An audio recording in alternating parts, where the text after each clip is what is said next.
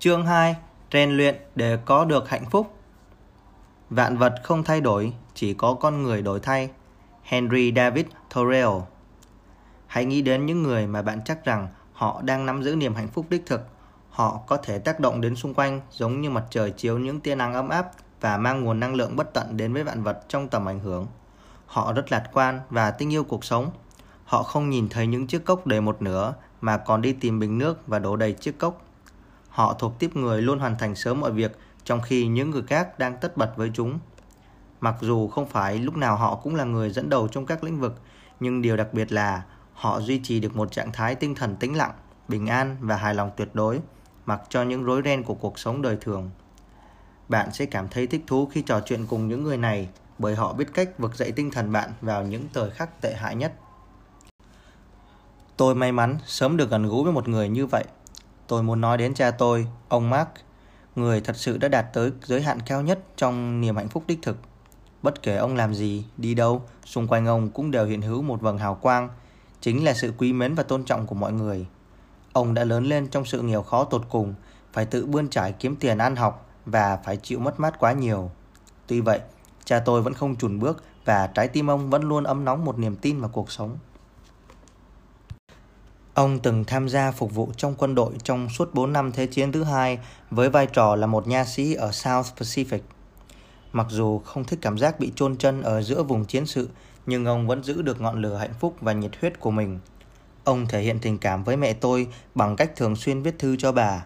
Tổng cộng, ông đã viết cho mẹ tôi 858 lá thư. Những lá thư ấy vẫn còn được cha mẹ tôi giữ nguyên vẹn đến tận ngày hôm nay. Suốt những năm tháng sống trong quân đội, cha tôi đã dành dụng được một số tiền với hy vọng khi giải ngũ, ông sẽ mở một phòng nha đầy đủ tiện nghi cho riêng mình. Ông rất đam mê và yêu thích công việc mình đã chọn cho đến hết cuộc đời. Trong cuộc sống, nhiều lúc cha tôi phải đối mặt với rất nhiều vấn đề như tiền bạc eo hẹp, con cái không nghe lời hoặc ngay cả khi sức khỏe của ông sa sút nghiêm trọng. Nhưng tôi chưa bao giờ thấy ông mất đi niềm tin yêu cuộc sống. Mỗi sáng thức dậy, cha tôi đều hân hoan đón chào một ngày mới với niềm tin rằng mình sẽ có thêm những trải nghiệm thú vị. Tôi còn nhớ khi mình 19 tuổi, tôi hỏi xin ông lời khuyên dành cho một đứa con đang chập chững bước vào đời. Câu trả lời của ông rất ngắn gọn con hãy sống hạnh phúc. Tôi hỏi lại, vâng, thưa cha, nhưng bằng cách nào? Ông không trả lời tôi. Hạnh phúc đối với ông là một cảm giác quá đỗi bình thường. Tự nhiên đến nỗi ông không hiểu sao mọi người lại không cảm thấy như vậy và vì sao ai cũng cố gắng để theo đuổi nó. Cha tôi qua đời ở tuổi 91 một cách thanh thản và bình yên. Điều Thomas Jefferson thật sự muốn khi được hỏi về hạnh phúc Đa phần mọi người đều dùng câu nói của Thomas Jefferson trong bản tuyên ngôn độc lập. Đương nhiên là tôi muốn mình hạnh phúc. Để trả lời tôi, theo suy nghĩ của họ thì suy cho cùng mọi người đều có quyền được tự do và theo đuổi hạnh phúc cho riêng mình. Chúng ta vẫn thường quen với suy nghĩ hạnh phúc là một điều gì đó mà con người cần theo đuổi và kiếm tìm. Vậy là trong suốt cuộc đời mình, con người luôn săn tìm hạnh phúc và vồ vập ôm lấy mọi thứ về mình những thứ mà ta nghĩ sẽ mang lại hạnh phúc cho ta. Và một ngày, tôi hiểu ra ý nghĩa sâu xa trong câu nói của Thomas Jefferson. Hôm ấy, tôi cùng hai người bạn là Stewart và Joan Emery đang trên chuyến bay đi một buổi hội thảo. Chúng tôi đưa ra và cùng bàn luận những quan điểm về hai từ hạnh phúc. Đột nhiên, Stewart quay sang hỏi tôi bằng một giọng Úc đặc sệt. Marcy, cô có hiểu ý nghĩa sâu xa của Thomas Jefferson khi ông ấy đề cập đến việc theo đuổi và mưu cầu hạnh phúc không? Rồi sau đó, ông giải thích rằng vào thời của Jefferson, theo đuổi không có nghĩa là tìm kiếm rồi tóm lấy cho bằng được, mà là rèn luyện liên tục và liên tục cho đến khi một hành động nào đó trở thành thói quen. Stewart đưa ra một cách hiểu thật khác biệt và quả thật, ông ấy đã hiểu thông ẩn ý của Thomas Jefferson. Chúng ta không phải là người săn đuổi hạnh phúc mà là rèn luyện để có được hạnh phúc. Vì vậy, chúng ta hãy ngưng theo đuổi một điều không có kết quả và tốt hơn là nên bắt đầu rèn luyện để có được thói quen hạnh phúc bằng cách hình thành và trau dồi những thói quen. Thói quen của những người hạnh phúc Những người đạt được tầm cao trong hạnh phúc cũng giống như phần lớn chúng ta, họ không có thêm nguồn sức mạnh hỗ trợ nào, cũng chẳng có thêm một quả tim nào khác. Có chăng là họ sở hữu được những thói quen khác chúng ta? Các nhà tâm lý học đã chứng minh rằng ít nhất 90% các hành xử của con người đều do thói quen hình thành nên. Vì vậy, chúng ta cần quan tâm nhiều hơn đến những thói quen của mình để tiến gần đến hạnh phúc. Một vài quyển sách khẳng định rằng hạnh phúc hay không là do chúng ta quyết định, chỉ cần lựa chọn đúng thì chúng ta sẽ được toại nguyện. Cá nhân tôi không đồng ý với nhận định này. Bạn không thể quyết định hạnh phúc cho mình cũng như không thể quyết định mình có phù hợp hay có khả năng trở thành một nghệ sĩ piano tài danh hay không. Tuy nhiên, bạn có thể lựa chọn thực hiện những phương pháp cần thiết như tiếp thu, luyện tập những bài học thanh nhạc, luyện ngón và bằng cách này bạn dần dần trở nên thuần thục và sẽ đến lúc bạn đủ khả năng để biểu diễn. Tương tự, niềm hạnh phúc đích thực cũng được hình thành và bồi đắp theo phương pháp này. Tất cả những suy nghĩ, những cách hành xử của con người đều được ghi nhận trên những rãnh nằm trong não bộ, cũng giống như các rãnh trên một đĩa CD. Khi chúng ta suy nghĩ và thực hiện một hành động liên tục, những rãnh đó hằn sâu hơn và rõ nét hơn. Chúng ta có thể hình dung một cách đơn giản thế này. Nếu con người phát hiện một con đường mới và họ phát quang để đi lại thường xuyên thì đến một lúc nào đó nó sẽ trở thành một con đường mòn. Những người không hạnh phúc đa phần là do họ đã tạo ra cho bản thân quá nhiều những suy nghĩ tiêu cực. Đạt Lai Lạt Ma, hình mẫu con người hạnh phúc nhất mà tôi từng biết, trong quyển sách của ông The Art of Happiness đã viết Trước hết, hãy cân nhắc và suy nghĩ xem nhân tố nào hướng chúng ta đến hạnh phúc, nhân tố nào dẫn chúng ta đến sự va vấp và tuyệt vọng. Sau đó, tiến hành loại bỏ nhân tố không tốt, đồng thời rèn luyện, vun đắp cho những nhân tố tích cực. Đó là những phương pháp giúp bạn tiến gần hơn đến niềm hạnh phúc đích thực. Trong cuốn sách này, tôi sẽ giúp bạn xác định những nhân tố tích cực hướng bạn đến giới hạn cao nhất của hạnh phúc. Vậy, những nhân tố nào đi ngược lại khát khao hạnh phúc của con người? Tôi muốn đề cập đến hai nhân tố trong số đó, trạng thái càng có nhiều càng thích và trạng thái tôi hạnh phúc khi càng có nhiều càng thích. Thế nào là người giàu có? Người giàu có là người hài lòng và hạnh phúc với những gì mình đang nắm giữ. Theo Talmud, những văn bản cổ luật và truyền thống Do Thái. Đa phần chúng ta đã quen với suy nghĩ, càng có nhiều chúng ta càng cảm thấy hài lòng. Quan niệm này hình thành dựa trên một niềm tin vô thức của con người. Càng nhiều thành công, càng nhiều đồng tiền, đồng nghĩa với việc bạn cảm thấy hạnh phúc hơn. Nhưng những con số thống kê sau đã phủ nhận tất cả.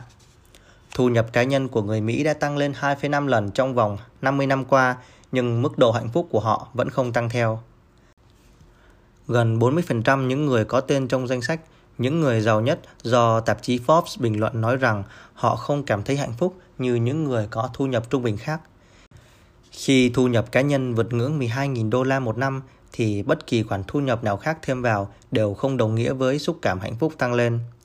Rõ ràng không phải những người hạnh phúc nhất là những người giàu có nhất. Tuy nhiên, chúng ta vẫn không thoát khỏi suy nghĩ tiền có thể mua được hạnh phúc, hay ít nhất nó cũng mang lại cho ta cảm giác hạnh phúc. Tôi từng nghe một phóng viên đặt câu hỏi với Paul Getty, người sáng lập thương hiệu Getty Oil và là nhà tỷ phú đầu tiên trên thế giới. Ông là người giàu nhất thế giới, đến lúc nào thì ông mới nghĩ như vậy là đủ? Ông suy nghĩ trong giây lát rồi trả lời, bây giờ thì chưa. Điều này cho thấy khát vọng sở hữu không mang lại cho con người hạnh phúc thật sự, nhưng rất khó để thoát ra khỏi quan niệm bất thành văn ấy. Dựa trên nền tảng quan niệm càng có nhiều càng thích. Ngành quảng cáo ra đời và đây chính là cỗ máy giúp kích hoạt và thúc đẩy nền kinh tế các nước.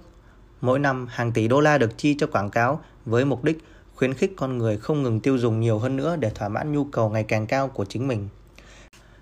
Bằng nhiều cách dí dỏm, khôi hài, hấp dẫn, thậm chí là thúc giục, những nhà quảng cáo đã cố gắng thuyết phục người tiêu dùng nên sở hữu một chiếc xe hơi mới tốt hơn, hoặc họ cho rằng chúng ta nên mua một chiếc áo ngực quyến rũ hơn hay mua ngay những viên thuốc thần dược, thần dược, thần dược và những mỹ phẩm chăm sóc da tốt nhất.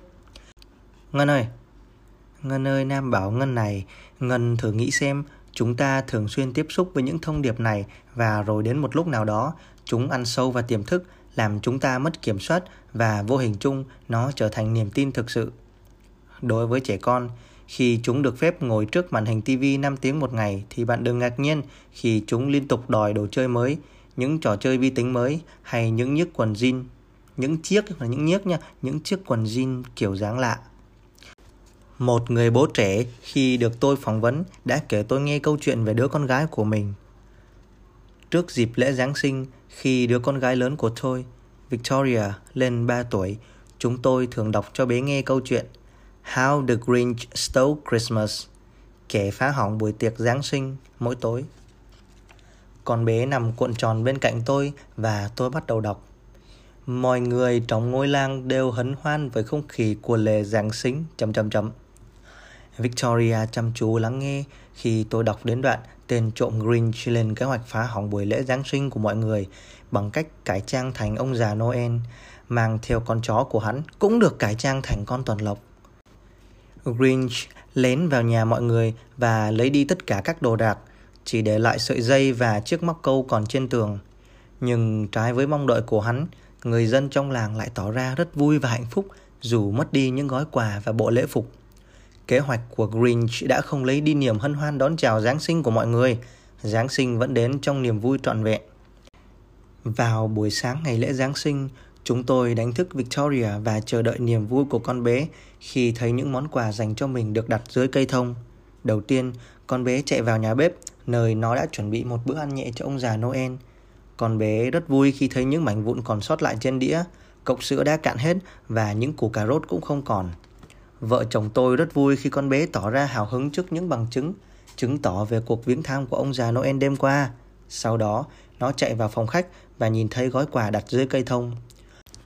Chúng tôi đang mong chờ con bé sẽ chạy ùa đến và mừng rỡ cầm món quà lên, nhưng nó đã không làm vậy. Victoria chắp hai tay rồi nói, Chúng ta hãy tưởng tượng, Grinch đã đến đây và lấy đi mọi thứ. Hắn chỉ để lại sợi dây thừng cùng chiếc móc câu mà thôi và chúng ta vẫn sẽ hưởng một mùa Giáng sinh hạnh phúc và an lành. Chúng tôi tin tưởng theo niềm tin của con bé, Giáng sinh đến một cách an lành. Cuộc sống của chúng ta sẽ như thế nào nếu chúng ta luôn cảm nhận được sự hạnh phúc cho dù bất cứ điều gì xảy đến? Một khi nắm giữ hạnh phúc đích thực, niềm hạnh phúc tự thân, bạn sẽ mang niềm vui, niềm hạnh phúc đến với mọi người hơn là thụ động ngồi chờ ai đó ban tặng cho bạn. Và như thế, bạn đã chủ động loại bỏ được tư tưởng. Càng có nhiều, tôi càng cảm thấy hài lòng. Tôi hạnh phúc khi ngân, hãy thử đọc qua những câu sau và xem chúng có quen thuộc với mình không nhé. Tôi hạnh phúc khi có một người bạn đời hoàn hảo. Tôi hạnh phúc khi có một công việc ổn định với mức lương tương xứng. Tôi hạnh phúc khi được làm mẹ, lần đầu hay lần thứ hai đi chăng nữa. Tôi hạnh phúc khi con cái đều được đến trường. Tôi hạnh phúc khi được mọi người trân trọng và quý mến. Tôi hạnh phúc khi tôi có lương hưu. Và một câu khá phổ biến đó là Tôi hạnh phúc khi tôi giảm được 5, 10, 15, 20 cân. Cảm giác khi bạn hoàn thành một mục tiêu nào đó không bao giờ là đồng nhất và trọn vẹn. Mỗi điều đều mang đến cho bạn sự hài lòng và cả thất vọng. Hãy nghĩ về năm mục tiêu gần đây nhất của bạn – chúng mang lại cho bạn cảm giác hạnh phúc đến mức nào? Và hạnh phúc hay cảm giác hài lòng đó kéo dài trong bao lâu? Bạn không thật sự quan tâm đến cảm nhận của mình mà cứ mãi liên tục cố gắng và cố gắng đến kiệt sức. Bạn thầm nhủ với lòng, chỉ một chút nữa thôi là mình sẽ vượt qua và có được nó. Khi ấy, bạn không khác gì một chiếc đu quay bị cuốn theo cơn gió cứ xoay tròn và không thể kiểm soát những tình huống xảy ra đến với bản thân.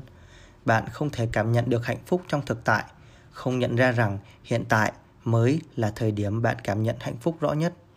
Nếu bạn cứ mãi mong chờ một hạnh phúc trong tương lai, thì mãi mãi bạn sẽ không bao giờ với tới được. Để có được hạnh phúc thực sự, bạn chỉ cần nhớ rằng hạnh phúc hiện đang hiện hữu trong lúc này, ở hiện tại, chứ không phải một thời điểm nào đó trong tương lai. Ba nguyên tắc để có hạnh phúc đích thực. Nguyên tắc 1. Điều gì khiến bạn mở lòng sẽ giúp bạn cảm thấy hạnh phúc hơn. Trong vũ trụ, vạn vật, kể cả con người đều mang một nguồn năng lượng tiềm ẩn. Mỗi hành động của chúng ta đều có tác dụng mở rộng, khuếch tán, thu hẹp hoặc kìm nén nguồn năng lượng này. Điều đó đồng nghĩa với việc bạn sẽ cảm thấy hạnh phúc hay không từ chứng à, từ chính những hành động của mình nam đọc đi đọc lại đoạn này 7 lần rồi đấy. Thôi không đọc nữa đâu. Nào bây giờ hãy thử nghiệm nhé. Hãy đứng lên ngay lập tức vươn vai dang rộng hai cánh tay sau đó hít một hơi thật sâu rồi từ từ thở ra và đừng quên nở một nụ cười ngân nhé. Sau đó hãy nhắm mắt lại và cảm nhận chính mình. Bạn thấy thế nào? Thoải mái thư giãn sảng khoái, cảm giác nhẹ nhõm trong lòng. Đây là kết quả của sự khuếch tán năng lượng. Bây giờ bạn hãy nghĩ đến những người mà bạn yêu thương, quý mến và rất thích họ ở bên cạnh. Khi nghĩ về những người đó, cảm giác của bạn ra sao? Hả ngân? Khi ngân thoải mái và cảm thấy mình hạnh phúc, thì mức độ hấp thụ oxy trong ngân tăng lên. Các mạch máu giãn nở, cơ bắp được thư giãn nhịp tim cũng đều và ổn định hơn. Các hoạt động của não cũng trở nên linh hoạt và phối hợp nhịp nhàng. Kết quả này có được là do nguồn năng lượng bên trong bạn đã được giải phóng và khuếch tán ra bên ngoài. Người ta gọi đấy là bớt ngáo đấy.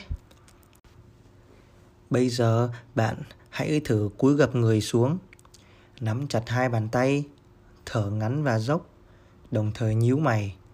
Bạn cảm thấy thế nào? Lo lắng khó chịu, bấn loạn.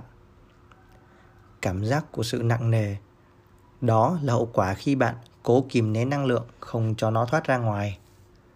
Hãy nghĩ về người mà bạn sợ hãi hay căm ghét. Cảm giác của bạn thế nào? Nặng nề, lo lắng. Điều này cho thấy tất cả những xúc cảm tiêu cực như giận dữ, sợ hãi, buồn phiền hay ghen tị đều triệt tiêu dòng năng lượng bên trong bạn. Vào những lúc ấy bạn cảm nhận cơ bắp mình như bị bóp nghẹt, hơi thở kiệt quệ và hệ tuần hoàn không được liên tục. Mức độ căng thẳng thì tăng lên đáng kể. Điều này sẽ làm tổn hại đến hệ miễn dịch của chính bạn, khiến bạn có nguy cơ lây nhiễm một số bệnh không thể lường trước được. Một khi rèn luyện những thói quen tốt, chúng ta sẽ từng bước nâng cao giới hạn hạnh phúc của mình và hạnh phúc đích thực sẽ không còn xa tầm với của chúng ta nữa. Hãy nhìn vào bảng sau và xem thử điều gì giúp bạn mở lòng, điều gì khiến bạn tự cô lập mình. Tấm hình này nam sẽ chụp và gửi cho ngân nhé. Nếu mở lòng, bạn sẽ có cơ hội tìm đến hạnh phúc đích thực.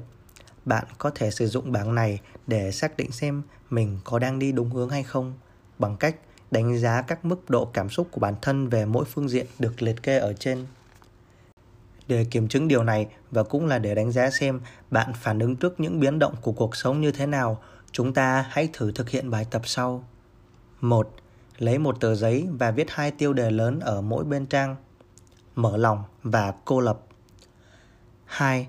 Hãy suy nghĩ về cuộc sống của bạn, công việc, gia đình, các mối quan hệ. Khi suy nghĩ về một vấn đề cụ thể, bạn hãy nhắm mắt lại, hít thở thật sâu. Bây giờ, cân nhắc và quyết định xem vấn đề đó bạn đã sẵn sàng mở lòng để giải quyết chưa hay bạn vẫn đang rơi vào trạng thái tự cô lập mình và không có khả năng đối diện với sự thật. Sau đó, ghi lại vào từng cột các vấn đề mà bạn suy nghĩ. 3 xem qua một lần nữa để nhìn nhận lại những vấn đề trong cuộc sống bạn có khả năng kiểm soát những vấn đề nào không từ đó bạn sẽ xác định được mình cần làm gì để có cuộc sống tốt đẹp hơn như mình mong muốn nguyên tắc 2 mọi người luôn sẵn sàng giúp đỡ bạn einstein từng nói câu hỏi hay nhất mà con người đặt ra là thế giới này có sẵn lòng giúp đỡ khi tôi cần không những người đang nắm giữ niềm hạnh phúc đích thực đều có cùng một câu trả lời là có. Thay vì nghĩ về thế giới như chỉ là một nơi chứa đựng con người, họ tin tưởng rằng thế giới là nơi tốt đẹp dành cho mỗi người và nó sẵn sàng giúp đỡ bất kỳ ai khi có nhu cầu. Điều làm tôi ngạc nhiên và ấn tượng nhất là những người này không chỉ xem thế giới là nơi tốt đẹp để sống khi nó mang lại cho họ niềm vui, ngay cả khi đối mặt với thử thách trong cuộc sống, họ không phản ứng lại bằng cách than vãn hay chỉ trích bằng những câu đại loại như sao lại là tôi? Thật chẳng công bằng chút nào. Thay vào đó họ luôn có cái nhìn lạc quan và bao dung trước tất cả các khó khăn dù sao thì mọi việc xảy ra đều có lý do của nó không có gì phải suy nghĩ nhiều cả vấp ngã lần này sẽ cho mình một bài học kinh nghiệm chính thái độ lạc quan này là nền tảng cho quan niệm sống đầy niềm tin của họ Mặc dù vậy, Ngân có biết không? Cũng phải thừa nhận rằng đây vẫn là một quan niệm khó đối với chúng ta và không phải ai cũng có thể tiếp nhận nó dễ dàng. Thế giới chúng ta đang sống luôn phải đối mặt với nhiều vấn đề. Chiến tranh, khủng bố, nạn đói, dịch bệnh và những cuộc khủng hoảng. Vì vậy, nếu đa phần mọi người cho rằng chúng ta đang sống trong một thế giới không thân thiện cũng chẳng có gì là đáng ngạc nhiên. Nhưng Ngân thử nghĩ xem, bên cạnh đó vẫn có những người luôn cảm thấy hạnh phúc vì thế giới với họ là một nơi tốt đẹp để sống. Điều gì đã tạo nên sự khác biệt ở những con người này? Phải chăng đó chính là những tầm nhìn cũng như thái độ sống tích cực của họ? Tôi không áp đặt bạn phải thừa nhận quan điểm sống này, nhưng thay vì phán xét đúng, sai, tôi muốn đề nghị bạn hãy thử làm quen với nó trong khoảng thời gian 2 tuần sắp tới và cảm nhận những thay đổi tích cực của bản thân trong thời gian này. Một điều bạn không thể phủ nhận là dù chuyện gì xảy ra thì mọi người và thế giới này luôn ở bên cạnh bạn, ngay cả khi bạn quay lưng lại với tất cả. Một khi bạn tin rằng mọi người luôn sẵn lòng giúp đỡ bạn, bạn sẽ không còn chống đối hay phán xét những sự việc xảy đến với mình. Điều đó không có nghĩa là bạn thụ động hay tự mãn.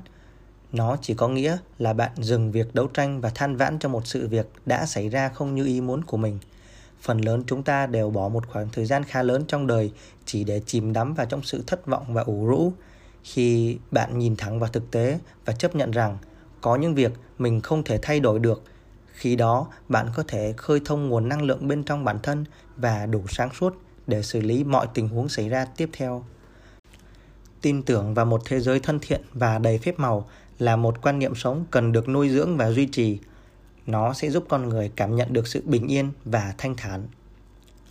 Nguyên tắc 3. Những điều bạn trân trọng đều đáng được trân trọng. Nguyên tắc này dựa trên luật hấp dẫn, có nghĩa là bất kể bạn nghĩ gì, nói gì hay làm gì thì nó cũng tác động trở lại chính bạn như sức hút của một thỏi nam châm. Bất cứ khi nào bạn trân trọng niềm hạnh phúc đang hiện hữu bên trong bạn thì xúc cảm hạnh phúc sẽ được tăng lên.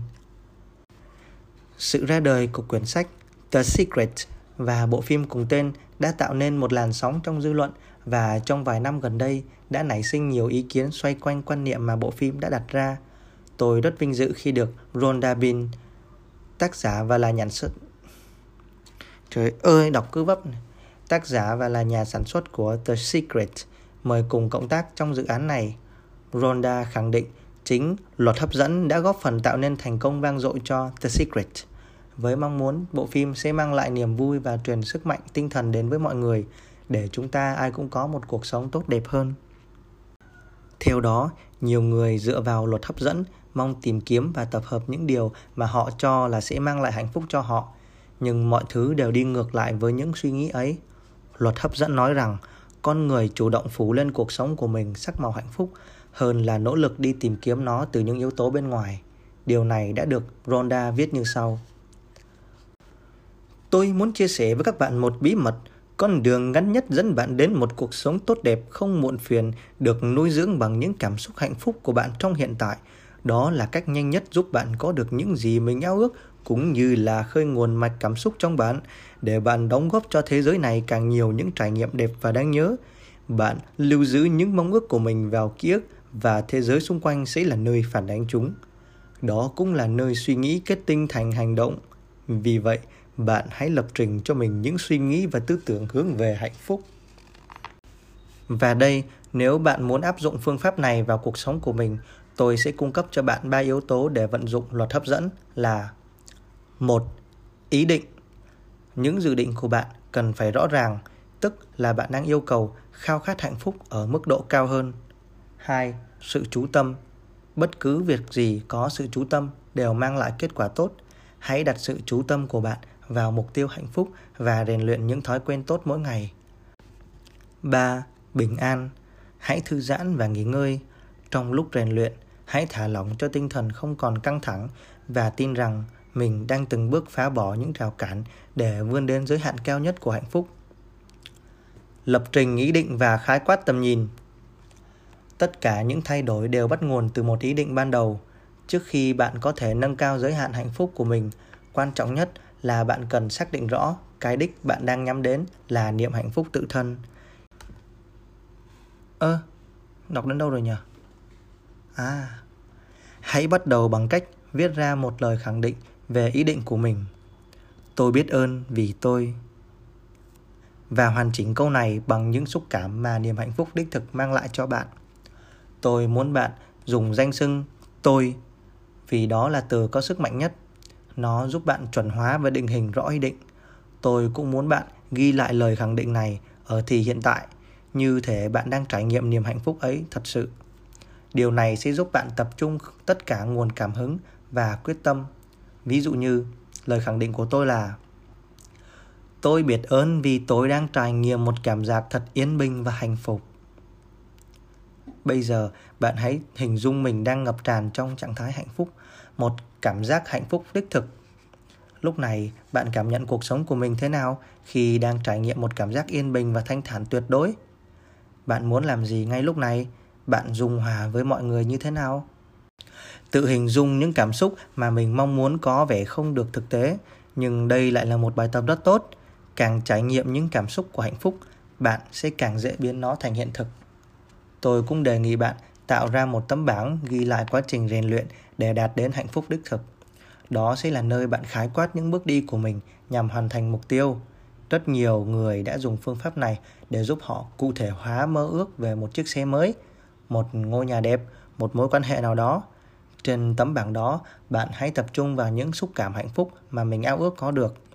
Bạn sẽ có được một tấm ảnh thiên nhiên hay ảnh của một ai đó đang cười, ví dụ như là nam này, hoặc là đang khiêu vũ cũng có thể là ảnh của bạn và những người bạn yêu quý như là nam này và hãy nhớ rằng bạn được khuyến khích lựa chọn những bức ảnh mang lại cho bạn cảm giác được mở lòng thư thái và dễ chịu như là nam này đồng thời đừng quên kết thúc bằng một lời khẳng định về mục tiêu của niềm hạnh phúc đích thực hết chương 2 đó là lý do vì sao bạn không thể phớt lờ hệ thống rãnh não mà chủ quan quyết định hạnh phúc cho bản thân. Muốn hạnh phúc, bạn cần tạo ra những rãnh mới khác biệt. Các nhà khoa học từng có ý kiến cho rằng khi bước vào tuổi trưởng thành, bộ não của con người đã phát triển đến mức hoàn chỉnh, mọi cấu trúc đều đã được lập trình ổn định. Do đó, chúng ta không thể tác động để thay đổi nó được. Nhưng một cuộc nghiên cứu khác đã tiết lộ nhiều thông tin thú vị xung quanh mức độ linh hoạt của những tế bào não. Khi bạn suy nghĩ, cảm nhận và hành động theo những cách khác nhau thì não bộ cũng thay đổi và tự điều chỉnh tương ứng. Đó là một tin vui cho con người vì chúng ta sẽ không tồn tại, bất biến trong suốt cuộc đời mình. Tiến sĩ richard davidson, một nhà nghiên cứu hàng đầu về não thuộc đại học wisconsin đã nói dựa vào những thông tin chúng ta đã biết về tính linh hoạt của não bộ thì chúng ta có thể xem những cảm xúc như hạnh phúc đam mê là những kỹ năng mà con người có thể kiểm soát và rèn luyện. Cũng đơn giản như khi bạn tập chơi một loại nhạc cũ hay một môn thể thao nào đó, việc huấn luyện não bộ để có thể cảm nhận được niềm hạnh phúc đích thực là một điều hoàn toàn có thể thực hiện được. Khi tâm trạng thoải mái thì năng lượng bên trong sẽ tạo ra một công năng giúp đưa bạn tiến gần hơn tới những mục tiêu của mình. Chìa khóa dẫn đến hạnh phúc không phải là sự trông chờ cuộc sống sẽ mang đến những gì cho ta, luật hấp dẫn sẽ phát huy cao nhất tác dụng khi bạn ứng dụng nó vào một mục tiêu đặc biệt. Một mục tiêu sẽ dẫn đến mọi mục tiêu còn lại. Đó chính là con đường hướng đến niềm hạnh phúc tự thân.